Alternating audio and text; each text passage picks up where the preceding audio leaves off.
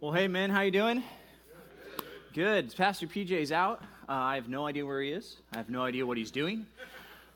One thing I learned about being on staff here is that uh, all of us pastors are so busy, we just kind of just go with it and say, sure, I'll, I'll take it on for you. So I'm Pastor Doug, if you guys don't know me. Um, I've, I've been here for about four months, so uh, you've probably seen me around. I know I've met many of you guys, don't know you all super well, but I'm excited to get to know you guys better. Uh, brief background on, on me I'm, I'm married, been married for 10 years. I've got two little kids, uh, six and she's almost seven, and a four year old. Both girls, they're so sweet and lovely and um, make my life easy. I look at families that have boys and I say, man, that looks really hard. Um, and so I'm very grateful for that. But uh, we, yeah, yeah, yeah, I'm really excited about that. Yeah. I've been telling my wife for years uh, when they turn teenagers, I need to go on a sabbatical uh, just for the junior high years, even though I know that's the years they need me the most, but um, that's the plan. Um, so uh, I'm excited. I get to be over our alliance ministry here at Compass, which is kind of our singles, young professionals ministry. It's, I'm really excited about that. It's been a great fit for us, my wife and I, to be in that ministry, and also for the new ministry that we're launching uh, for parents of junior hires and high schoolers. I worked with youth for a long time uh, at our last church for about four or five years, and um, it's just a, it's going to be a blessing to get to work with parents and couples of junior hires and high schoolers in the new ministry Abide. So, if you know people or you yourself are a good fit for that, love to have you in the fall when we launch that ministry. So that would be great. Well, um, I want to pray, and then we're going to jump into the book of Nahum, a fun preaching assignment from Pastor PJ. So let's pray.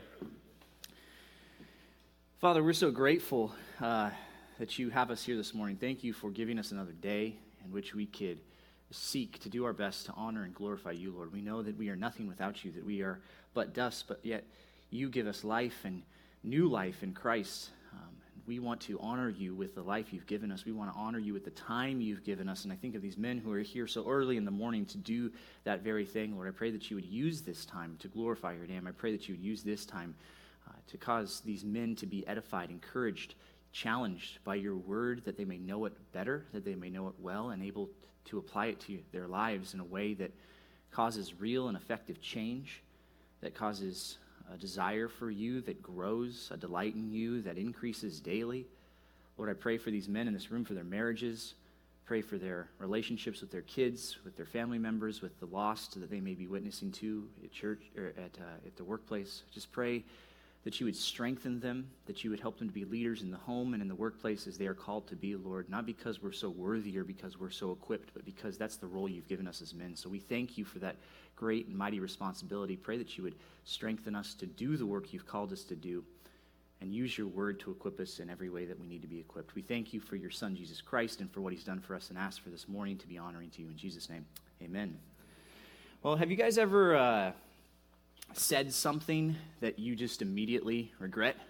Just right out the gate, just said something and you say, man, I, I wish I could take that back. And seeing as most of you guys probably here are married, I think the answer to that is yes.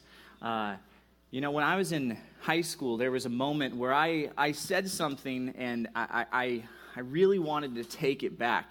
See, I was, I was at a high school football game and I had just met my, my friend, my best friend Jake's cousin. And Jake's cousin was a little bit different than I was. You see, I was a, a six foot four beanpole, weighed about 160 pounds. You could probably just pick me up and snap me in half.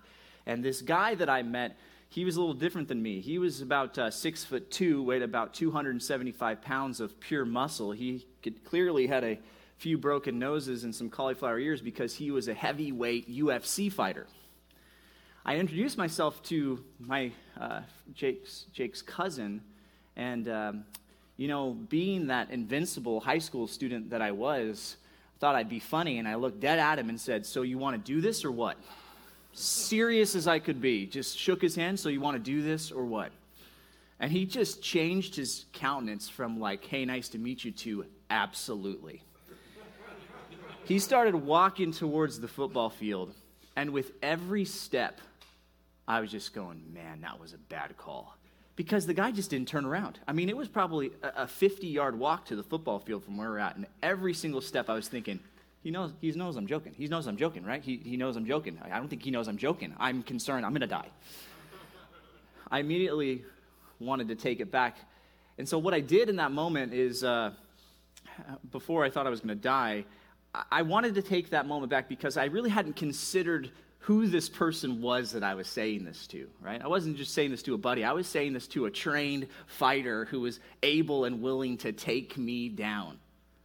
So eventually he turned around and laughed and let me go back, and I survived that day. I didn't die. But we, we all too often fail to recognize and rightly respond to God in the fullness of his character. We, we often fail to rightly respond to God in the fullness of his character because we tend to emphasize the attributes that we like about God. We tend to, to focus on his love. We tend to focus on his grace. We tend to focus on his mercy. These are things that we hear often. We, we like them. We, we enjoy to hear these particular things about God. We don't tend to consider often his justice, his wrath, his anger. Those are attributes of God that he has within himself and that he executes and exercises, and yet we don't tend to consider them often. And so, if we want to rightly respond to God, if we want to respond to God in the way that we should, in the appropriate way, we need not only to understand his mercy and his grace, but that he's a God of justice who pours out wrath upon his enemies, right? Because if we don't fully understand that, we can't fully understand God's provision for us, the scope of his mercy and grace for us. And so today, what we get in the book of Nahum is a, a narrow focus on this particular issue the justice of God, the judgment of God, the anger of God, the wrath of God. It's a major theme in the book of Nahum is the promise of judgment against God's enemies. If you, if you think about the other prophets, you hear this often in the other prophets, but it's usually balanced. In the other major and minor prophets, you get, you get judgment, discipline. Stop doing this or I'm going to punish you, but I'm a God who loves you. I have a place for you. There's, there's solace to be found in me. Come to me, repent, return to me. There's usually a balanced view. In Nahum, it's just judgment. It's just judgment. So if you're ready, let's turn to the book of Nahum together and let's look at how this book begins. Look at Nahum verse 1. We're going to take our message today really from the first chapter of Nahum. Nahum, as a, as a book, is outlined very simply. Really, the first chapter lays out God and his character. God and his character as a God of justice. And chapters 2 and 3 really lay out God's administration of his justice upon a particular nation. So, chapters 2 and 3 are more vivid detail of how God is using and is punishing the people that he's punishing. So, if you look at Nahum chapter 1, verse 1, it says, This is an oracle concerning Nineveh. It's the, the book of the vision of Nahum, right? So what, I just want to break this down briefly. An oracle is a, is a future prophetic message. It's a prophetic message that's about what's about to take place in the future. And the way he received this prophetic message about the future is through a vision. Maybe it was a, a, a wake vision, a, a, vision in a dream while he was asleep, but he, he saw a vision. God revealed to him in, in imagery, in a vision, what was going to happen to Nineveh. And so, usually, when you have a vision, you have more specific and vivid detail in a book. And you get that in chapters 2 and 3 of the book of Nahum. You get this vivid detail of how God is going to execute his judgment on Nineveh unlike some of the more well known prophets, we who kind of use their message they get from God and verbally address it to the people, this is a prophecy that's written down in a book. This wasn't something that is verbally addressed to the people. This is something that's written down for them in the form of a book. And so, while this message is addressed to Nineveh, it's actually really not uh, given directly to Nineveh. It's given more directly to Judah, to the southern kingdom of Judah, than it is to Nineveh. It's a con- prophecy concerning Nineveh, but it's given to Judah. And so we know a little bit about Nineveh, right? What, what was the other book that we know about Nineveh? Jonah talks a lot about Nineveh. Nineveh, of course, is the capital city of, you guys know the capital city of Assyria. Okay, so Here's the thing with, with Jonah, which you know well. Jonah is, is giving a prophecy about judgment against Nineveh, against the people of Assyria. He doesn't want to go, and after a little fun living submarine ride, he finally gets there and he gives this prophecy about the coming destruction of Nineveh. And of course, what happens? The people repent, and because they repent, God relents from his judgment, allows them to live another day. And that's where we kind of end off in Jonah. But here again, we've got the same nation, Assyria and Nineveh, coming up again because of their wickedness. In Jonah, they begin to draw the gaze of God because of their evil deeds, because of their vileness, the way that they oppress other nations, their wickedness towards humankind, and their love for other gods. And so, God, like he did before with Sodom and Gomorrah, says, You know what, Nineveh, you're going down but they repent and they turn. Well, here again, not too much later, we have the same city, the same nation under fire from God. They've drawn the gaze of God because of their wickedness. And it's not that much further after they repented that now we have them under condemnation again. So clearly, their repentance didn't last, their repentance didn't take. Their repentance was not complete and total. They turned away from their evil deeds, but they didn't stay with it because here they are again under the judgment of God. You might be wondering what the time gap is. The time gap here is about 150 years. So Jonah was around 722, somewhere around there, and about 150 years, maybe 25 years, give or take on either side. We're not sure on the date. All of a sudden, now again, we've got Assyria under the spotlight of God for judgment. If you're wondering, how can a nation how can a nation in just sh- that short amount of time go from repentance to being in the same boat? I want you to think about us real quick. 150 years is about the time from the Civil War to where we are now. The time from the Civil War to now. Think about what was going on in the Civil War with the oppression of people made in the image of God that were not being treated rightly. Sounds familiar, right? The abortion issue, the things that are going on in our country now. How could we have fallen so far? Well, here we go an example of a nation who once repented and turned to God and now is fallen again. So, why is it that God is against Syria? Well, if you remember from Jonah, Assyria is not a good nation. Assyria in the ancient empire is known for its wickedness, for its vileness, and most of all for its violence. I was, I was reading a little bit about this, and there is uh, some stories of the annals of the king from their conquest, and there's stories of miles of heads being placed on poles splayed, out across the city. They would fillet people, take their skin, and drape them over the walls. This was common practice for the people of Assyria. Clearly, they didn't respect people made in the image of God. Clearly, they were violent, they were vile, they worshiped false gods, they were opposed to God, and they were opposed to his people. And so, clearly, Assyria's repentance didn't last, and so God was coming at them again because they had turned back to their violent ways, turned back into the nation that God hated and wanted to punish. So, why is it coming up again?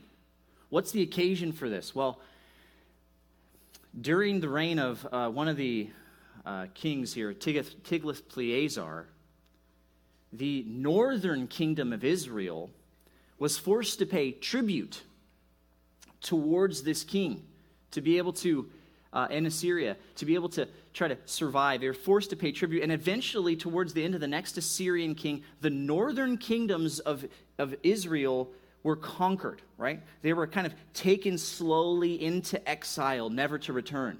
This happens right before the prophecy of Nahum. So the kingdom of Assyria has come into the northern kingdoms of Israel, and they've taken the people away. And so in Nahum's day, the surviving southern kingdom of Judah is facing the same threat. Manasseh, the king of Judah, who was a bad king, made a, a kind of a, a plea deal with the king of Assyria, and he got taken away into Babylon. But now the people of Judah are thinking, this isn't going to go well for us. Just like the king of the northern, uh, northern tribes just like they were kind of taken away into exile after their evil king did something bad, now we have an evil king that's done something bad with Assyria, and now we're going to get taken. So there's a fear. There's a fear that this, this Assyrian empire is going to come and do the same thing to the northern empire, to the southern empire as it did to the northern empire. So what God does is he gives a vision to Nahum concerning this vile city of Assyria about 150 years after the prophecy of Jonah saying, and after the conquest of the northern tribes, and is saying, I have something for you, Judah, that you need to hear. And at first glance, this could be a little bit jarring. I want you to look at how this book opens up in verse 2. L- listen to how this book opens up. The Lord, Yahweh, is a jealous and avenging God. The Lord is avenging and wrathful. The Lord takes vengeance on his adversaries and keeps wrath for his enemies. What a start to a book that is. What Jonah is doing for us in the outline, or what, what Nahum is doing for us in the outline of this book, is he is he's laying out who God is before he lays out what God does. And this, that's how, usually how it flows. We need to know what, what God does flows out of who he is. God is a God of love, and so he acts out in love. God is a God of grace, and so he acts graciously. It's because of who he is. And here we see that God is a avenging, wrathful, jealous, and angry God, and the rest of the book pours out of that. Now, these are not typical words that we like to use to describe God, right? This isn't your go to Christian vernacular when someone says, Tell me about your God at the Irvine Spectrum, and you're saying, Okay, he's angry, uh, he's wrathful, he's uh, jealous over his people, and he's going to pour out wrath upon his enemy, enemies, which includes you. right? This is not our go to. This is not our this isn't our common thing, right? We like to be like, God is a God of love, he's God of mercy. It's all true, yes, but we don't go to these, right? Could you imagine starting off your Christian evangelistic conversations with those phrases? And when you hear those things, you imagine, yeah, man, a, an unbeliever, someone who is opposed to God, that's very uncomfortable. It's very uncomfortable language to hear that God is a, a God of wrath. But, but what about for us? Well, for us, it should be the opposite. For us, hearing these phrases should bring us a sense of comfort. It's interesting that Nahum, the word Nahum, literally means comfort. So when Judah's opening this book and they say, hey, here's a prophecy of Nahum. prophecy of comfort is what they're reading. And then it starts with God is a jealous and avenging God who pours out wrath upon his enemies. This is meant to be a comfort. It's not a comfort to those he's pouring his wrath out upon, it's a comfort to those who are being oppressed. It's a comfort to those who are the target of this evil empire. And so this message is a message of comfort. And really, that's our, our first point because I think that this is something that we as believers need to think of that God's judgment, his vengeance, is something that should comfort us. We need to find comfort in God's vengeance. We should find comfort in God's vengeance. And when we hear those words, you might say, that, that doesn't make any sense. How can we find comfort in those words? I'm not even sure if those are good words. And you would be right to some degree if you're thinking from a human perspective. When we hear jealousy, anger, wrath, vengeance, and you're thinking from a human perspective, maybe you're picturing someone in your mind that, that has those qualities. Maybe you're thinking of yourself as sometimes you, you get into that mode where you're doing that. Those are negative, sinful things. When we are angry and wrathful and jealous, those are things that we repent of, we turn from, we apologize for. And so you may be thinking, how can this be a good thing that we can find comfort in? Well, well when God acts according to these things, these qualities, they're not administered like us, where we get out of control with our emotions, where we, we let them overcome us and we just react. When God acts according to these qualities, it's in full accordance with his justice. He never goes too far, he never makes a mistake. He always administers these qualities perfectly. You know, as a dad, sometimes disciplining your kid can be tough and I think one of the reasons why it's tough is because it's hard to administer punishment in just the right way, isn't it? You never know if you're going too soft or you're going too hard. You never know if you're going too far. Sometimes it can even get to the point where your wife says, "Hey, you know, go and go and discipline the kid. You know, did something wrong. You go in and discipline the kid." She says, "No, not that one. The other one." Right? We can mess up so easily in our judgment that we administer. Our justice is not perfect; it's flawed. But with God, when He acts according to His judgment, when He judges, He does so in accordance with His perfect justice. He does it perfectly, rightly.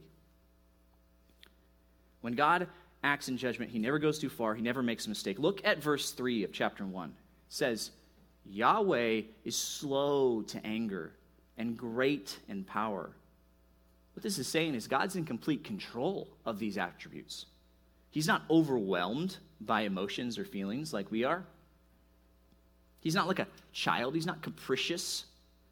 He's deliberate in his acts of punishment. He's right on the money. He's always able to administer them rightly. Again, if you're, if you're used to thinking just, oh, God's love, God's love, God's grace, God's mercy, Nahum can seem shocking at first. But this is a definitive statement about God's character. God is these things. God is avenging and angry and full of wrath. It may be jarring, but in the midst of oppression, in the midst of people who are against you and against God and are opposing Him, those who are violent and who practice injustice, this statement offers comfort and hope, and it should for us as well. And it does, first and foremost, because of the God who administers this judgment, because God is perfect and a just God. We find comfort in God's vengeance because it is administered perfectly by a perfect God. It's always administered in the right way, and it's always administered to the right party. Notice in verse 2 it says that the Lord takes vengeance on his adversaries. He keeps, he stores up wrath for his enemies. It's not against his family, it's not against those whom he loves, it's not against his beloved, his chosen people, it's against his enemies. So we find comfort that God is not opposed to those whom he loves, but opposed to his enemies. We also know that God's judgment is sure, it's swift, it's absolute. Look at verse 3. It says, The Lord is slow to anger and great in power. And then here's a great line that we should all have in our back pocket. And the Lord will by no means clear the guilty. That is a definitive statement right there about what God will do with the guilty. By no means will God clear the guilty. It says, His way is in the whirlwind and the storm. What this means is when God comes in judgment, he's coming swiftly. A storm in these parts could pop up in an instant.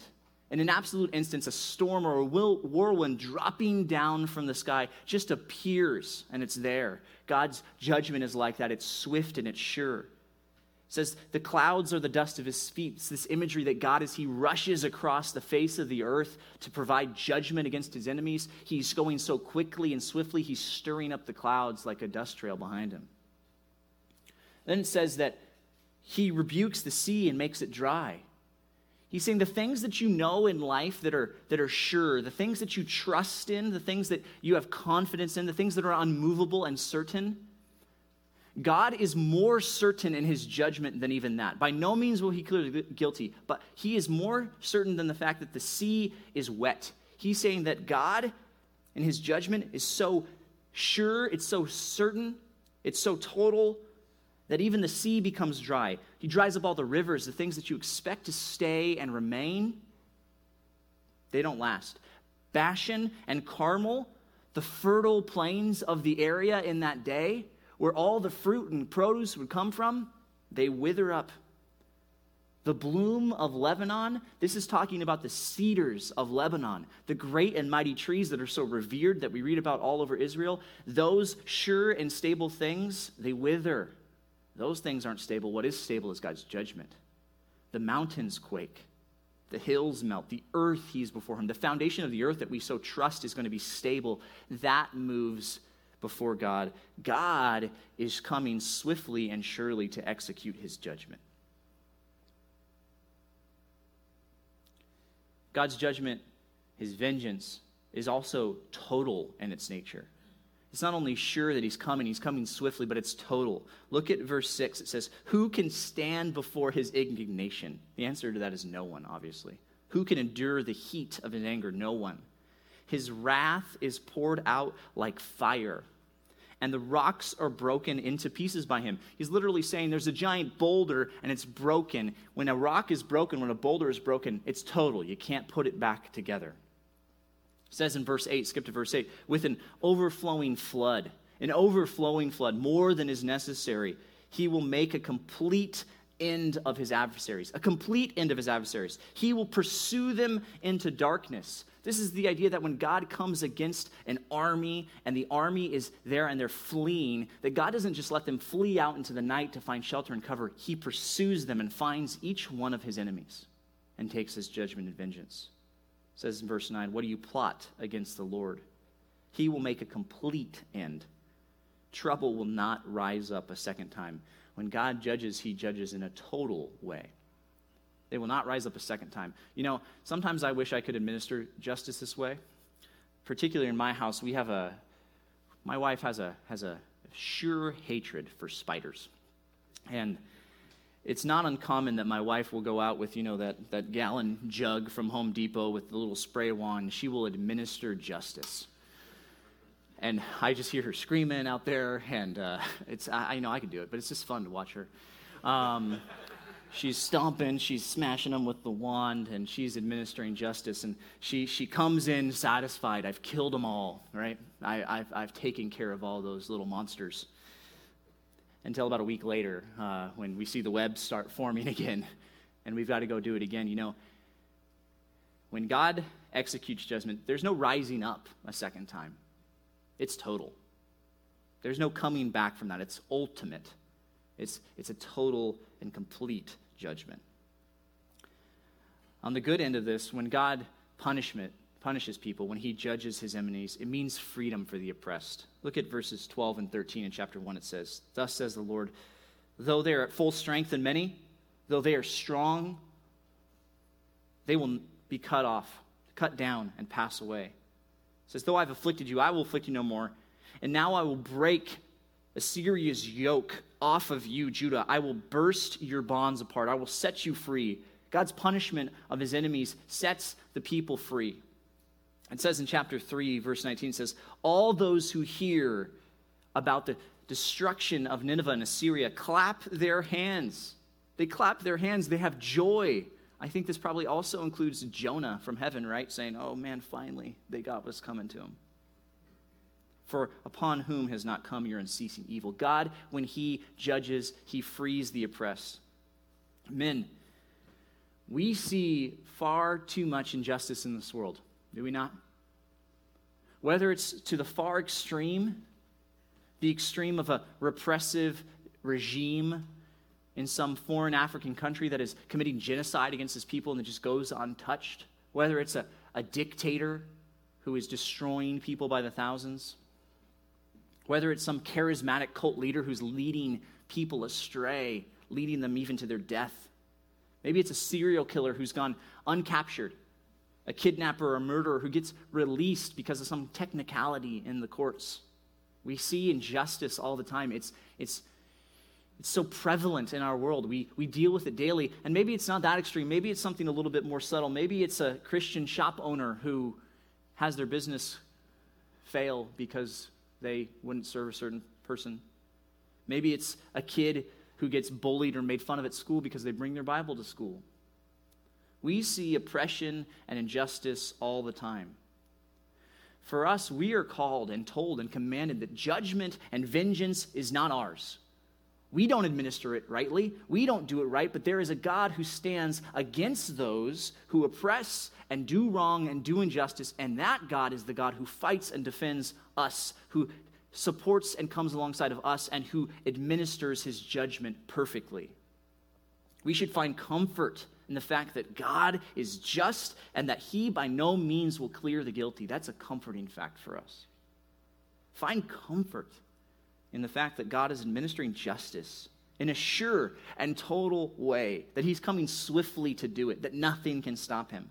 And when He does it, He frees the oppressed and He sets the scales of justice correctly. By no means will God let the guilty go unpunished. We should take comfort in that.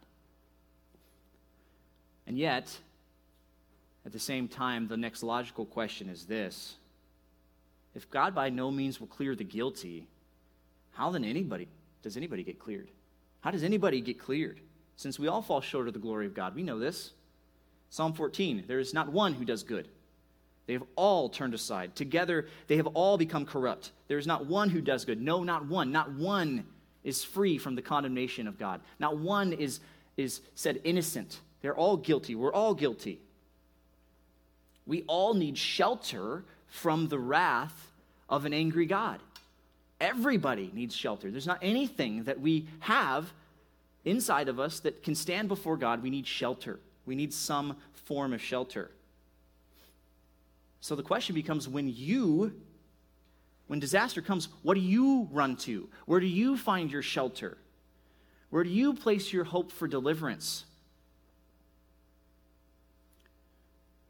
I think we need to think about this more often because we tend to move away from this quickly after we become saved.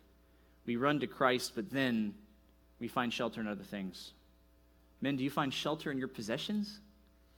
Do you, do you run and find refuge in your bank account? In your nest egg? In your income? In your home? In your stuff? Do you run? Do you find shelter in those things? Do you find shelter in your own strength as a man? Your ability to provide an income, your own skill set, your reputation, your mind, your knowledge, your own body? You find shelter in others? Maybe in a boss or a coworker or spouse or family member or some friends or some allies that you have? You run to them. It's not always bad to run to those people, but do you find shelter in them? Do you find shelter in political leaders, a certain political leader? Do you find shelter in systems? What about the government? Do you trust in the nation, in the government? Do you run, find refuge in the stock market, in the economy, and say, these are sure and fixed things? What are your strongholds that you run to? What are the strongholds that you run to, and how strong are they really? How sure, how certain are they? Because, like the book of Nahum, the Assyrians would run to different places to find their shelter, and all of them melted away. Every single one of them fell before God. They took refuge in things, and God completely decimated those things. I want you to turn over to chapter 3. I actually want to show you this in the book of Nahum. Chapter 3, starting in verse 11. The Assyrians, they're going to try to go into hiding from God's judgment. They're going to try to seek refuge from their enemy, Babylon, that's coming against them to destroy them. And it says all the things that they try to take refuge in. It says in verse 12 that their fortresses, they try to take refuge in their fortresses, their high walls. But God says their fortresses are like fig trees. When the fruit is ripe, he just shakes it and they fall right down. His walls, they just crumble. They try to take refuge in their troops, the ferocity of their warriors, their great military strength. But it says in verse 13 that, behold, their troops are like women in their midst. This means that they become weak. It says in verse 13 that the gates of their land that they trust in, that they hide behind, they're wide open to their enemies. Fire has devoured the bars and bars, melted it. In verse 16, it says that they trust in their economy says their merchants have spread out across the stars of the heaven. The locust spreads out its wings and flies away. Assyria had a great, great vast network. They had traders everywhere, and they trusted in that. They said, This will keep us alive. This will sustain us as a nation, as a people. We can run and hide in that. Even their government was strong. It says in verse 17, their princes were everywhere like grasshoppers. Their scribes their bureaucracy, the people that they had, they were like clouds across the face of the world. But then it says when the sun rises, they, they all fly away, they all leave. No one knows where they're going to go, no one knows where they are. They depart. They trusted in their allies. It says in verse 18 that their shepherds, they're asleep. They're, they're out there and they're, they're the ones that are supposed to gather the people of Assyria back, but they're not there. Their people are scattered, but their allies aren't there to support them. They can't even trust their own strength to heal themselves. Whatever they have inherent in themselves is not sufficient. In verse 18 says, sorry, verse 19 it says, There's no ease in your hurt. Your wound is too grievous. Your wound is too big for your immune system to kick back in and heal yourself. You're going to die of this wound. You don't have enough strength in and of yourself.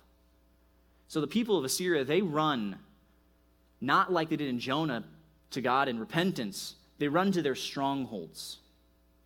But we know that there's only one sure stronghold, only one sure place.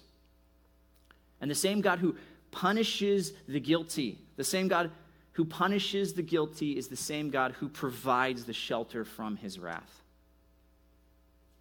When we rightly comprehend the nature of God's justice, against his enemies,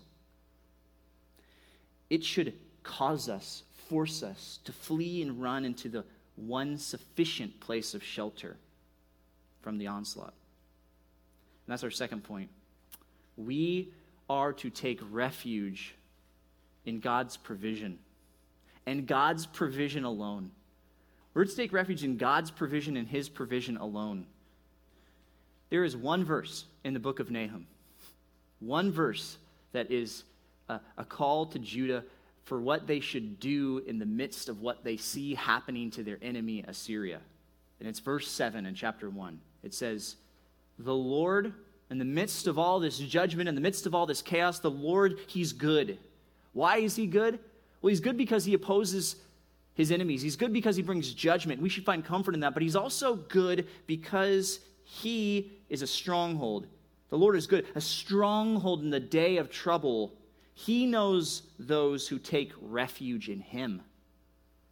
He not only provides judgment against His enemies that we find comfort in, but He provides refuge for those whom He knows and loves. Now, we, we know this, men, that Jesus is our refuge. But when we compare this weight of judgment and glory, I think it gives us a better picture of what God has done in Jesus that his sure and total and ultimate justice, that he must condemn and punish the guilty, that that has got to happen. It has to happen. We are sinners and it has to be paid. God's wrath must be satisfied. And so in Christ, he pulls out, pours out the full measure of that wrath. He pours up his cup of wrath and it's overflowing, and Christ drinks every last drop for us. The punishment of sin that we should feel, the weightiness of what God does to Assyria, is also put onto us. And yet, in Christ, our sure refuge and our fortress, He takes the burden and the penalty and pays the punishment of our sin on our behalf and gives us His righteousness in return. God is the only sure source of refuge. He's the only fortress. In Christ, we have a fortress that we can rely on. And we know, we know that when we take refuge in Christ, that the totality of God's wrath, the same way that it's total against Assyria, it's total against Christ. That no longer do we have to pay the punishment of sin. No longer do we have to face the consequences of our guiltiness before God because it was paid in Christ totally.